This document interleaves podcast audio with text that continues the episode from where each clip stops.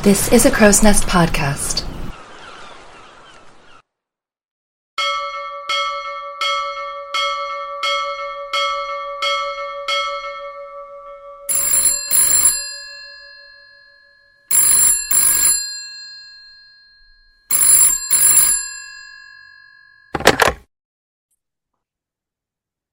Ahoy and welcome to Titanic Talkline. I am Alexia and I'm excited this week. Oh my God. It's no, not normally this early in an episode where the dogs start interrupting me, but like I can't stop them. But this week's guest is Ifan Pleming. We've been talking back and forth for a little while. I had to reschedule a few times on him. I'm so sorry because I had some like migraines and stuff going on, but it is finally worked out and he is here today. Hello. How are you? Hello. It's nice to be on here and don't worry about rescheduling because it's a bit hectic with life and everything. That's It's true. me. Where where are you in the world? Uh, I'm in North Wales. Um, Okay. I'm not sure if you're familiar with the Wales, but I'm on the bit sticking out. Um, on on a good day, I I can see Ireland from my house. So, um, That's pretty cool. but today is not a good day. It's foggy, misty, and and windy and rain. So I think the summer's over here. I would I'll trade you. It's been um in record-breakingly hot here in Texas every day. I don't I don't know Celsius very well. I- that's a lie. I don't know Celsius at all, but if you if you understand Fahrenheit, it's been over a hundred every Okay. day out here. It's it's gross. It's just it's awful. So I would I would happily trade it for um a rainy, misty Wales day. It would be a nice change. So when I have people on the show, I always ask them the same first question because it's always it's a, it's a good intro question just to get things started. So I always ask everyone, what is their Titanic story? So Ifan, what is your Titanic story? How did you get brought into this? Well, my interest in the Titanic started mainly with a film, mm-hmm. but my interest in ships generally began way before that Mhm. because my great grandmother, yes, was a passenger on the Lusitania twice. Wow. Um, because my um, great grandfather went over to Wisconsin in uh, Redgranite to work in the quarries, and he um, he got interned in Ellis Island, and he didn't want my grandmother to go through that, so he saved up and worked for a year in Redgranite and paid uh, and sent money back um, for my grandmother to sail second class on the Lusitania to join him. Mhm. And but unfortunately, um, in 1911, they lost their first child out there to uh, something quite minor. So when my great grandmother found out she was pregnant again with my grandfather, she decided to come back to Wales um, to have the child with the premise of going back. Mhm. But obviously the war um, started, and by the time the war ended, my grandfather was too, well, too old to be relocated, put it like that. That's fair. That's cool. Excuse me. That you have a connection to a ship like that. I get, I don't, obviously, the show being called Titanic Talkline, I talk a lot about the Titanic. Duh. Mm. But um, I did an episode a little while ago with Tad Fitch, Ken Layton, and it was Bill Wormstedt, I believe, was um or was it Tom Linsky? I don't remember. There was too many. There was a lot of people on that call, and I, I it was the discussion of the Lusitania disaster because it gets overshadowed by you know things like Titanic, but it's interesting to hear this is going to sound weird but it's interesting to hear mundane stories of crossings like your grandmother crossed lusitania twice and nothing happened to her it's it's cool to hear that kind of story where it's like i i was on this iconic thing uh but i'm, I'm here. Yeah. Yes um it was fine.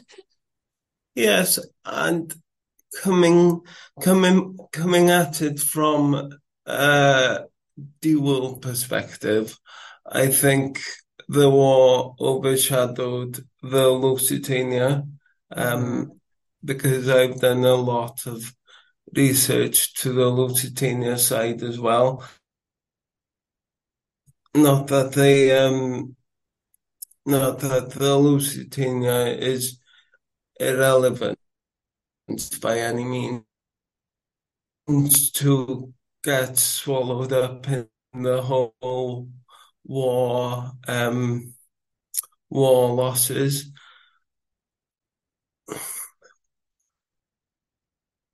And uh, Titanic was more of an end of an era type event, if you will. Mm-hmm. Mm. I, I, they're just they're different events. You know, it's I think there's this need sometimes for people to um like rank things almost where you we have to put things in perspective by comparing them to other things. It's a natural human tendency, but I unfortunately think it gets a little dangerous sometimes because it starts you start reducing things down to numbers and that you know, sort of thing where it's like, oh, well, this disaster was worse than the other one because more people died, et cetera, et cetera, which almost trivializes how individual experiences uh, really contribute. I don't really think I know where I'm going with this statement, but I think where I'm I'm trying to go with this is that comparing things is not is not good, and too many people do that, especially with things like shipwrecks like this where you do have so much historical knowledge about you know the specific numbers. It's easy to just look at numbers and run a comparison but like i said i think that personally gets a little dangerous because it boils it down to um, a not human story at that point. Yes. Yes i i agree with you and um uh i've been i've been researching my own stuff um, for about 10 years now. Uh, a friend of mine um, said that uh, she wanted to fill a slot in a local museum um, and they uh, did a series of local talks. So uh, she said, uh, "Oh, why why don't you come to us and talk about the Welsh connection with the Titanic and the Lusitania. And then I started off with the Titanic. And um, uh, I thought, because of the film, that it's a relatively easy subject, if you will, but I'm still at it 10 years on and they're still, they're still hmm. coming out of the woodwork somewhere. And it's honestly, it's taken me to places I would never even imagine going. I think that's an interesting point. It's really funny. You made me think of two things, and I forgot the first one immediately in favor of the second one. But the second one was going to be taking you places that you never thought. And, you know, it's been a, a little over a year since I started this show. And, you know, when I first started the show, I was living in Maryland. I talk very openly about it. I was living in a, my basement apartment in Maryland with just my dog. And, you know, since then, I've gone to Tennessee, I've gone to Houston, I've gone to Vegas, specifically for Titanic related things. I've gone back to Tennessee a couple more times. I've met new people. And it's fascinating how going into the past expands your interests and your network in that way. Yes, um, it does because um, um, one interesting connection I found with the Titanic was um, there was an able, able seaman on the Titanic called John Anderson. Mm-hmm. He was 40 years old on the Titanic and he lived. He was originally from Newcastle and then he he moved to Southampton to um to board the Titanic. And I can hear you saying to me what does this have to do in any way with Wales? Well um when the when he came back, he apparently lost all memory of who he was Wow. and where where he was heading to, and he and he ended up in Cardiff. He got and I've I found this by chance in an old newspaper, and the um local constabulary in Cardiff arrested him and threw him into the poorhouse, which was um, which was doubling up as a um, as an asylum. Not a very nice place to be. And then he managed in 19 he he he got there in 1913 after being off the radar for quite some time. Hmm and then in 1914 he escaped. And they found him. Well I thought the end of the story was that they found him in uh, the docks hmm and that he drowned but when they took him back to the morgue, he he um apparently was alive, Oh, and um and I don't know quite how this happened, but um the uh, Western Mail at the time um said that they did a dreadful uh, error in pronouncing that he was dead and that he Sorry. was found um, swimming about. Um, oh, are you okay? uh, that's just so funny. It's like you're not dead. You just you're swimming around like a kid. Like what?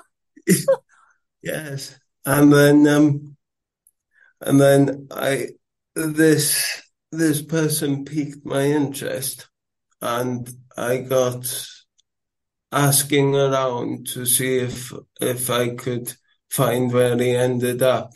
And he ended up eventually back in Southampton. But he was in a, in an asylum all his life. And, and apparently he couldn't settle at night. So, so that's why, um,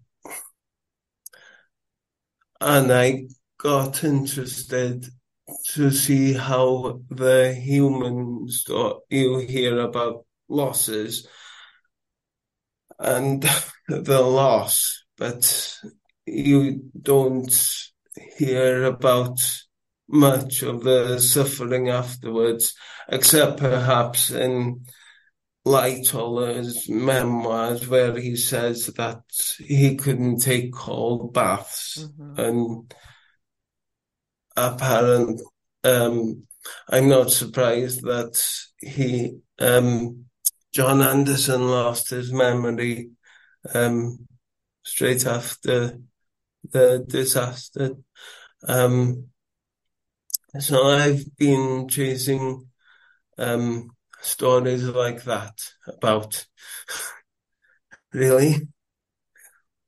I think those stories are important. You know, I I've been very fortunate to be able to talk to a variety of people who have pursued different stories. Um, and some of them are um, you know, relatives, excuse me, of you know, Titanic survivors or their um their relatives of Titanic victims. Sorry, I'm having a hard time with my words today. I apologize. Um, and it's I've learned about so many stories that I didn't know about. You know, everyone knows the big names. You know, we know Astor, we know Ismay, we know Smith, we know Lightoller, but not everyone knows Anderson or Paracchio or Fleet. You know, No. Yeah, and there's so many more stories to the Titanic, um, and to, all, to everything than we know about. I mean, I had heard the name John Anderson, but I'd never really looked into his story. So it just just goes to show you that every individual person, every single one of those 2,200 people was a person and had a life, a whole life before, and some of them after. Mm-hmm. Eh, And um, excuse me. and I've this I've decided to um carry on what I'm doing, um, researching it from a Welsh perspective, if you if you like, because another problem you have um in in that period was that that everyone um identified as British on on board ships like that. And when um and the the Welsh on the Titanic are a very different well, I think I tell a lie. Um How I dare think you? Harold Harold Lowe um identified as a Welsh British, but he didn't identify uniquely as Welsh. You know what I mean? I I do actually, and it I don't understand the specifics of it maybe, but I understand the sentiment of it. Mm. Um, because I mean, I'm sure the case is true in in Britain, but there have been periods of time here in the United States where certain identities were more dangerous than others. So for some, it was safer to not to say, for example, if you could pass, be like, I'm not I'm not native. I'm I'm just I'm just white, you know, whatever the case may be. For some people it was easier. It was that is that the same thing or was this it was this was this very different? Um, well, it's kind of the same, but um, but uh, without boring with too many polit political history I mean, explain it a bit. Um, I, it's it's important and I don't understand it. So, well, um, excuse me. the the Welsh people had had their own king back in um 1282, and then the the Saxon king didn't like that very much, so Hmm. he chopped his head off and displayed and displayed it in the Tower of London, and then and then um, decided that he would conquer Wales. And ever, ever since that period, really, um, Welsh has been seen as a secondary language and culture up until quite recently, really.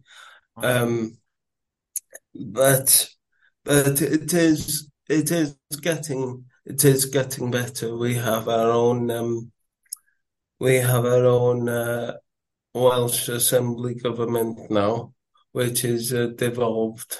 Um, we're still part of the UK, obviously, but uh, we get our own, we get to to make our own decision decisions, and um, uh, it's kind of the situation in Ireland, but we've kept the um, lang- uh, we've kept the language and the culture alive rather than the than the sentiment they have in Ireland, if you know what I mean. Not really, but I feel like that maybe is a joke for not Americans. yeah. I it's that's, really interesting and I I wanted to learn about that because so a while ago I read the book and then I was really lucky I got to talk to Stephen Biel and his book is called Jesus Down with the Old Canoe and it's less about the Titanic and more about the history of America and the UK at the time to help you understand how the disaster impacted everyone. And it was really fascinating to read because number one, I, I had a lot of knowledge gaps. I don't I, I, really was not the best student of history when I was younger. Um, so to this day now, oh my God. I don't know if I've told the story on the show yet, but um, my dad was quizzing me. My dad's a professor. So growing up, I would have like extra homework and he would always just like throw questions at me at the dinner table. And I was having a particularly bad day. So I was getting frustrated. I think I was about 12 or so at this time. And I was getting annoyed with the questions and getting overwhelmed, getting frustrated. And he throws at me, What is the capital of England? And that seems like a really obvious uh, answer, right? but my brain short mm. circuited and I just yelled back instantly. It's like Norway. Um, so that's a joke now. Whenever uh, I don't know where we're going, I don't know what we're talking about. They're like, "Is it in Norway?" but uh, all that to say, it's just when you understand the history around things, it makes things make more sense. Like if you understand that there was a coal strike around the time of Titanic, things like the officers shuffling around and vacancies on the ship make a lot more sense. Yeah.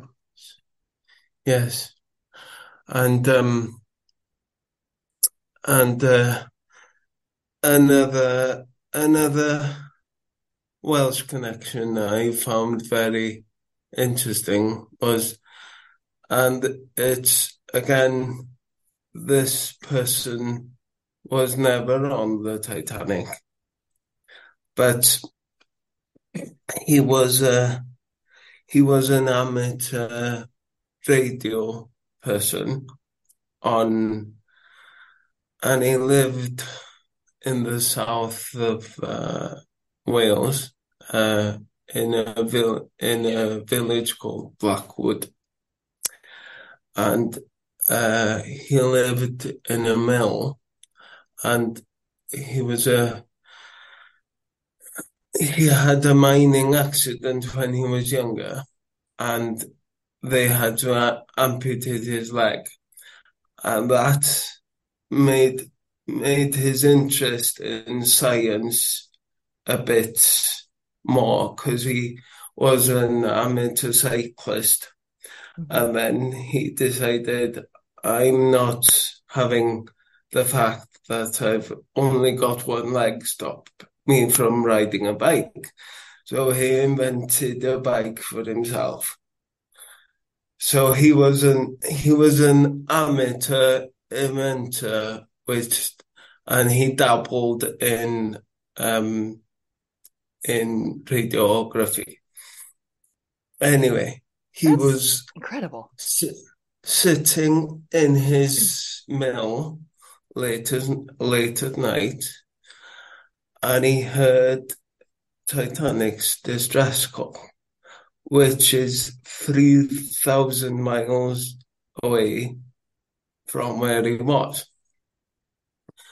So he cycled to the local con, um, constabulary on his uh, bike, and then um, because he was a bit of an eccentric, dabbling in all the all these inventions. He was a bit like I'd imagine the the Caractacus Potts of his day, if you know about Chitty Chitty Bang Bang.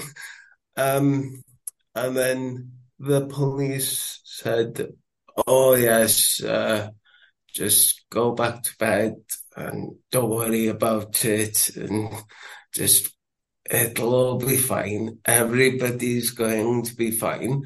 But then the the story obviously came through um, a few days later, and then he got a call from um, Marconi himself to go and work for him in London.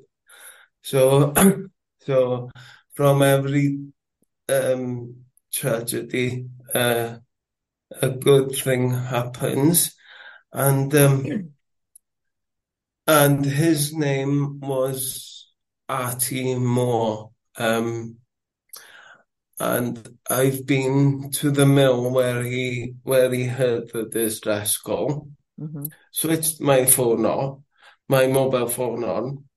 You can't get a signal there now. and to think that in 1912 he heard something from 3,000 miles away was a bit um, sobering, to be honest. It's incredible. Uh, sorry, I didn't mean to croak like that. I'm just, I, it, you hear these incredible stories of invention and technology and perseverance and determination and, you know, the looping it back to Titanic, the famous story of um, Marconi operator Phillips staying at his post until he'd passed, trying to send out distress calls. You hear these incredible stories of human nature, you know, a man who loses his leg but decides he's going to ride a bike. And an amateur inventor who decides he's going to investigate a call from 3,000 miles away because he feels obligated to. It's just that's these are incredible stories. Yes, yes, and um, he was an incredible. He was an incredible man by all accounts, but Mhm.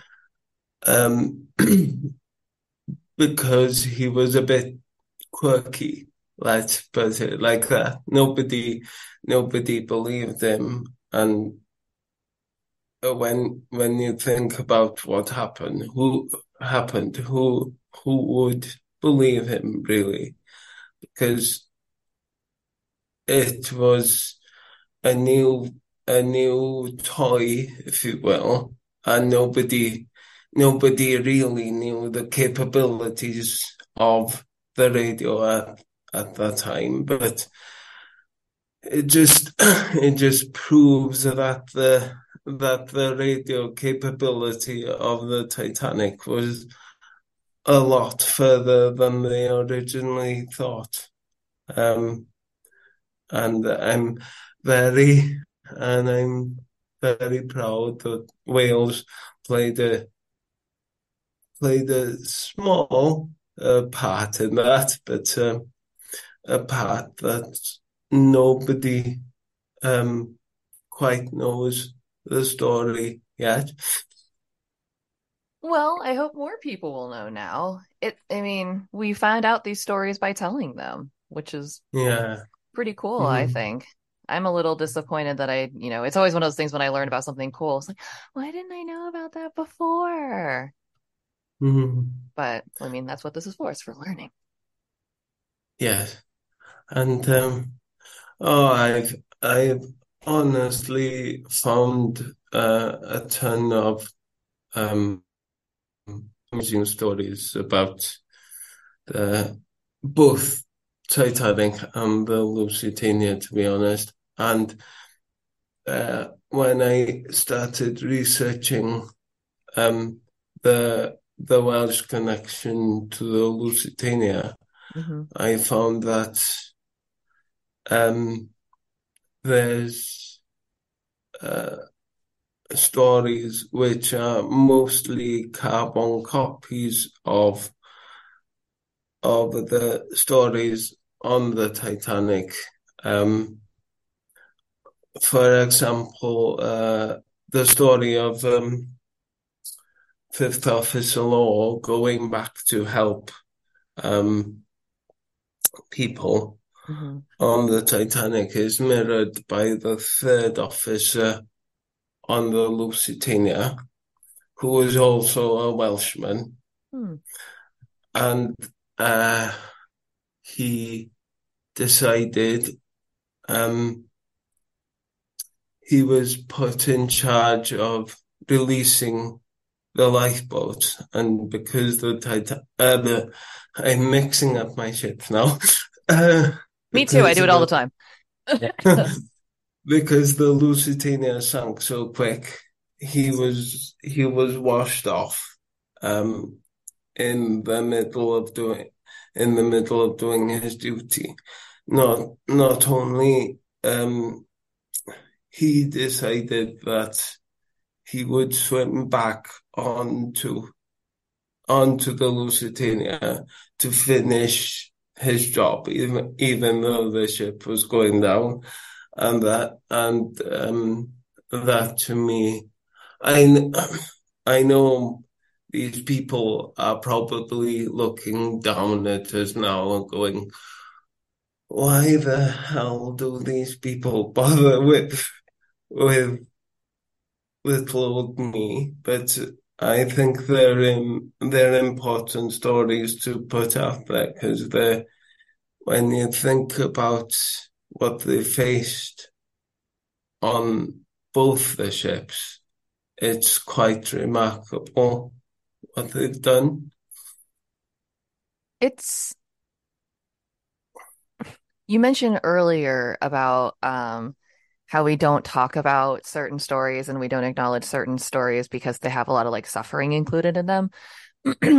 I'm kind of it makes me happy that we're in a place now that we're we are able to amplify these stories because as you said they are important and it is important to keep these memories alive. I've brought up the movie. Have you seen the movie Coco? Yes. Yeah. I brought that up on the show a couple times because they talk about that concept of the second death. Um, if anyone hasn't seen it and hasn't listened to the previous episodes, um, in the land of the dead, the character of Hector explains to Miguel that in the land of the dead, there's something called the second death, and that is when people in the land of the living um, basically forget about you when no one's alive to tell your story. So, you know, the last person that remembers you in life is gone. And excuse me, it helps prolong that sort of second death for people to continue to tell their stories. Mm. Yes, and what um it this may uh sound a bit crass to uh, what you would you refer to as rivet head, riv, rivet heads, but um, but without the people on the Titanic, you would you the Titanic is pointless Mm-hmm. in my view. Agree. Even though even though she's a nice thing to look at, without the people on without the people on board, you wouldn't have a story.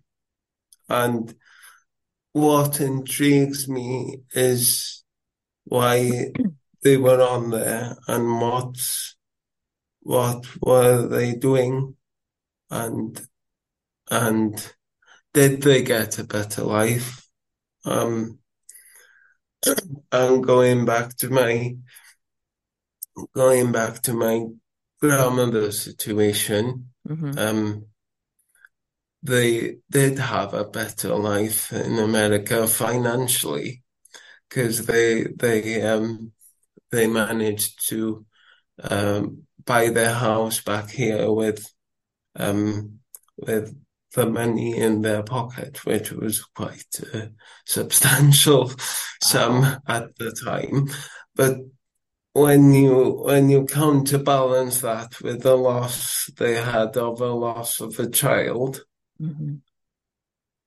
was oh, do you know what I mean?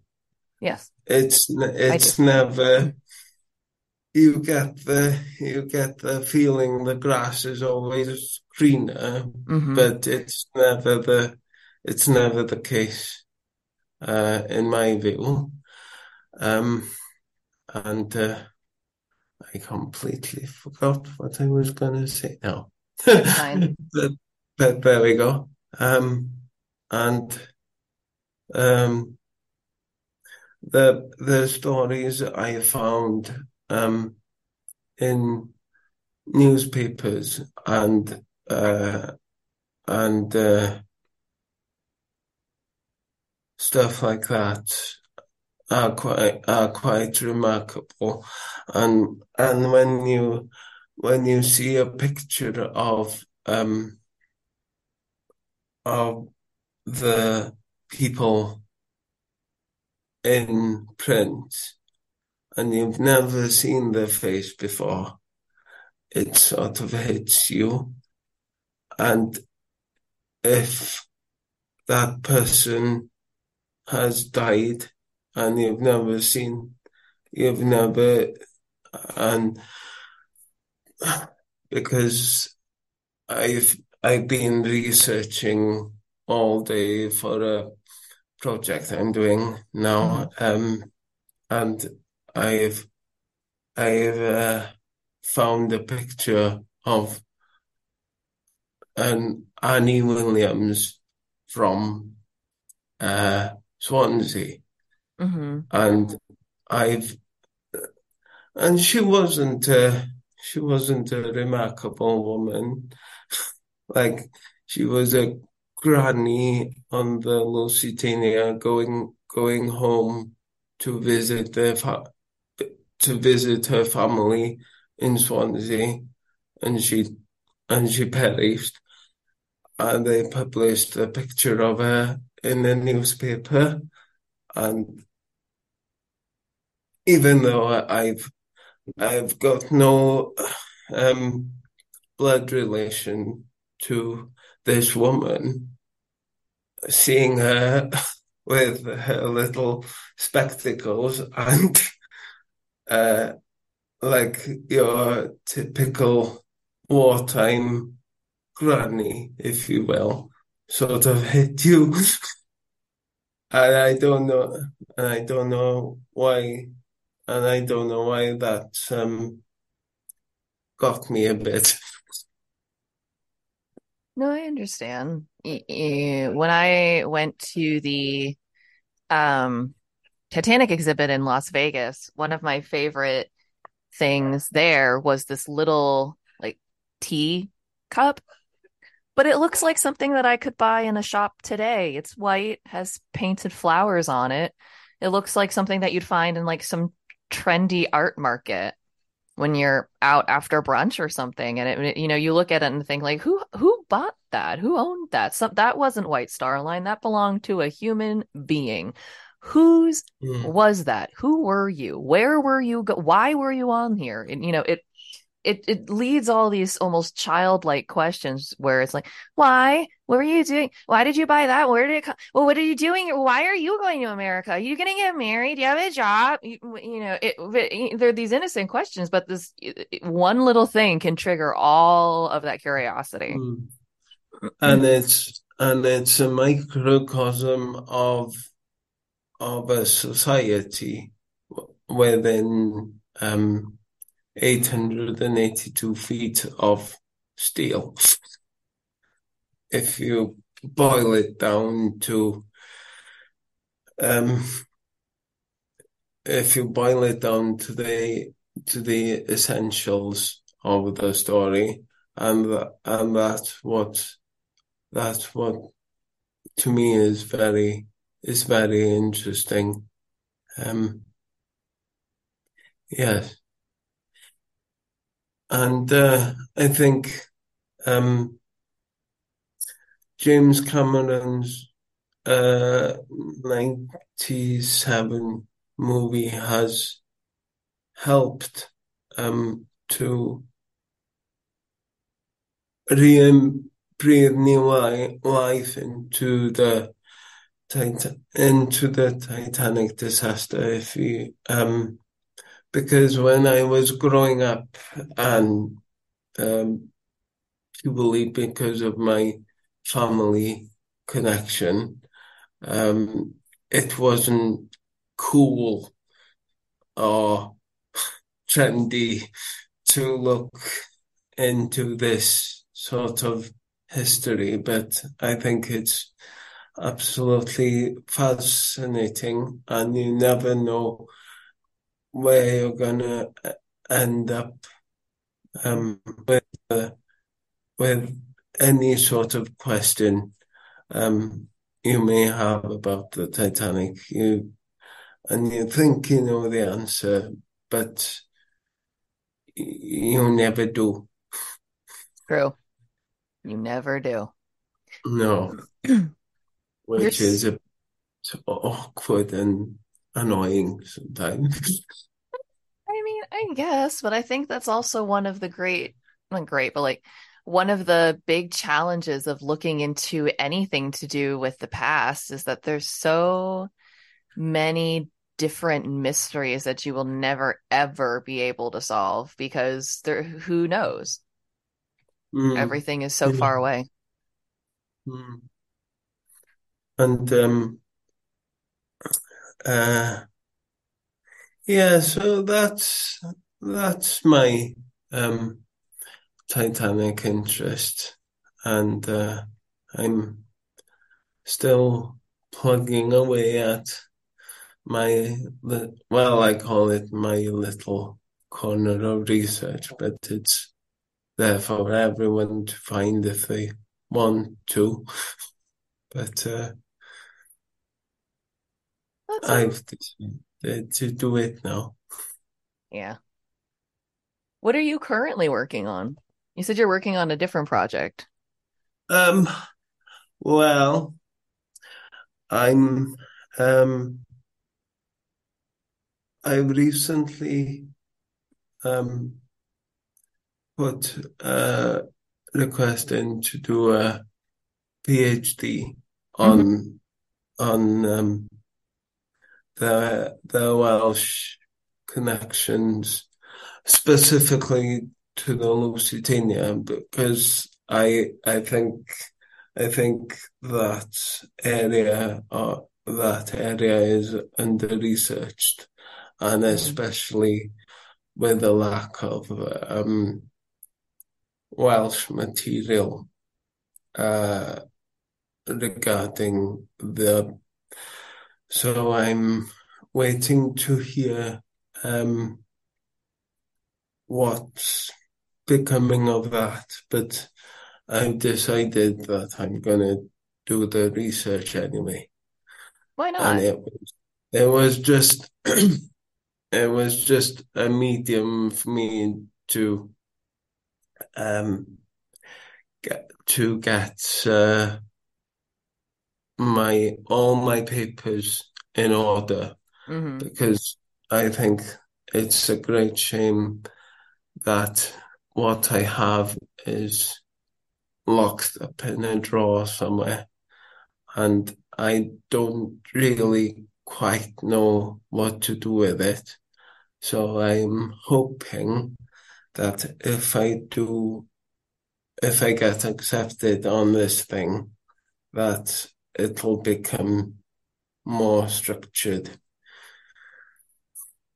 I really hope that happens for you. When, when, uh, when will you find out? That's the question I'm trying to ask. When will you find out?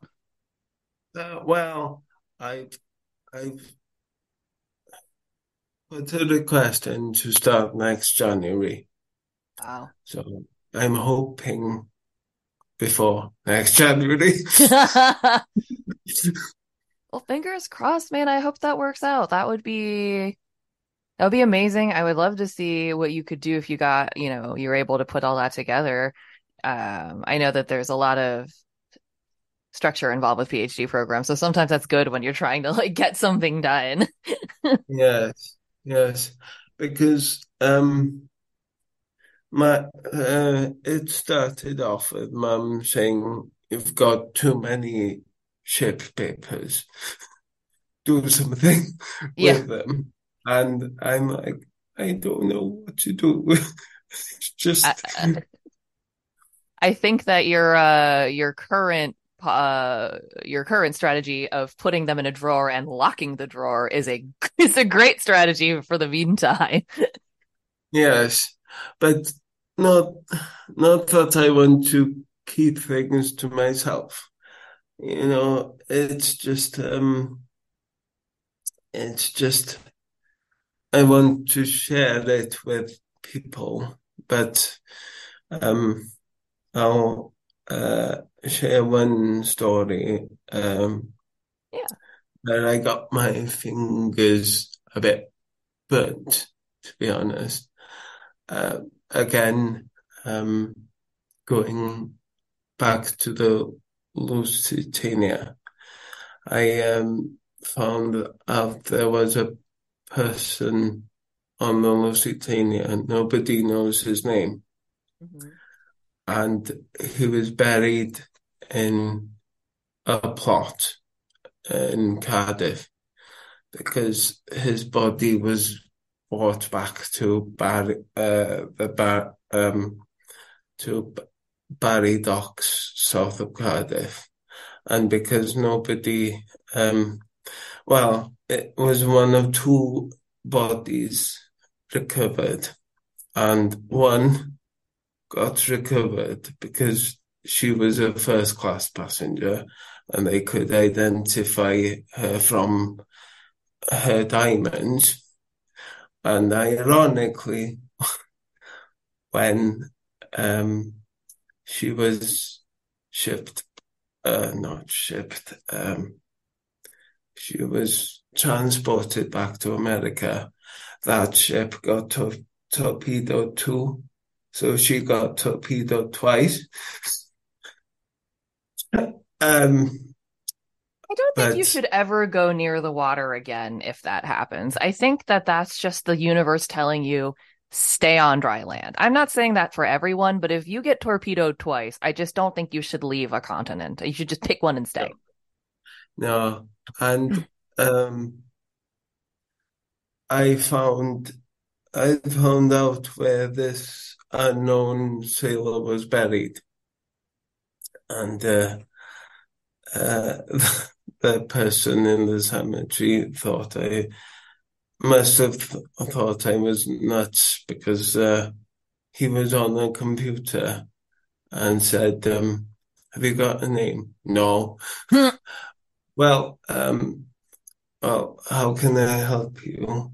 And well, I need to find where where this body is buried. Is here somewhere, and it was a huge, huge cemetery.